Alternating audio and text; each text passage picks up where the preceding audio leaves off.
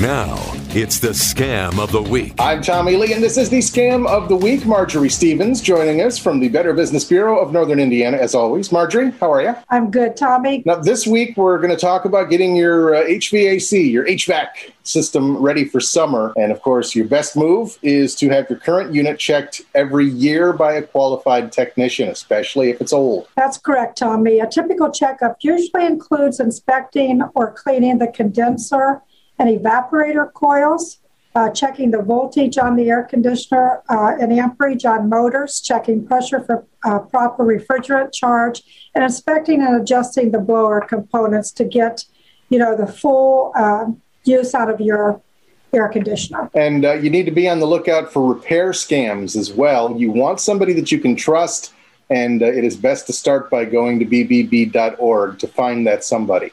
You bet. A service technician may inform you that a part needs repair when the part could be perfectly fine.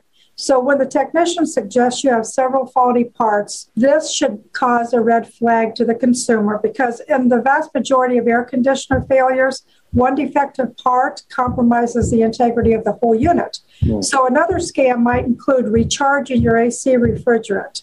If your refrigerant needs filled, your unit is most likely leaking, and your technician should make that repair first and foremost. Those are good tips that uh, homeowners may not think about or know about. Do you have any uh, other tips when it comes to getting your system ready for summer?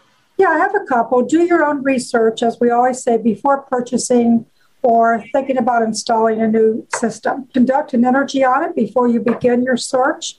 Uh, this will help you to detect energy waste gauge the efficiency of your current heating and cooling systems, and determine if conditioned air is moving properly. And then check the licensing of whomever it is that you bring in. Understand the license and insurance requirements for contractors in your state and make sure the contractor meets all of those requirements. And absolutely insist on a written agreement. Get it in writing. Yes, don't trust a service provider who does not provide a written agreement you're asking for trouble. Absolutely. And as you've mentioned before, you can check BBB's directory to find a reputable HVAC professional near you. Uh, if you spot a scam, whether you've lost any money or not on uh, any subject, uh, you should report it to BBB's scam tracker at bbb.org slash scam tracker. And of course, your partners at the FTC at reportfraud.ftc.gov. Because as always, we say your story can help other consumers avoid similar scams. That's correct, Tommy. It's something that's so, so important. It's get, like I said, it's getting more important every day. We really have to be on the alert.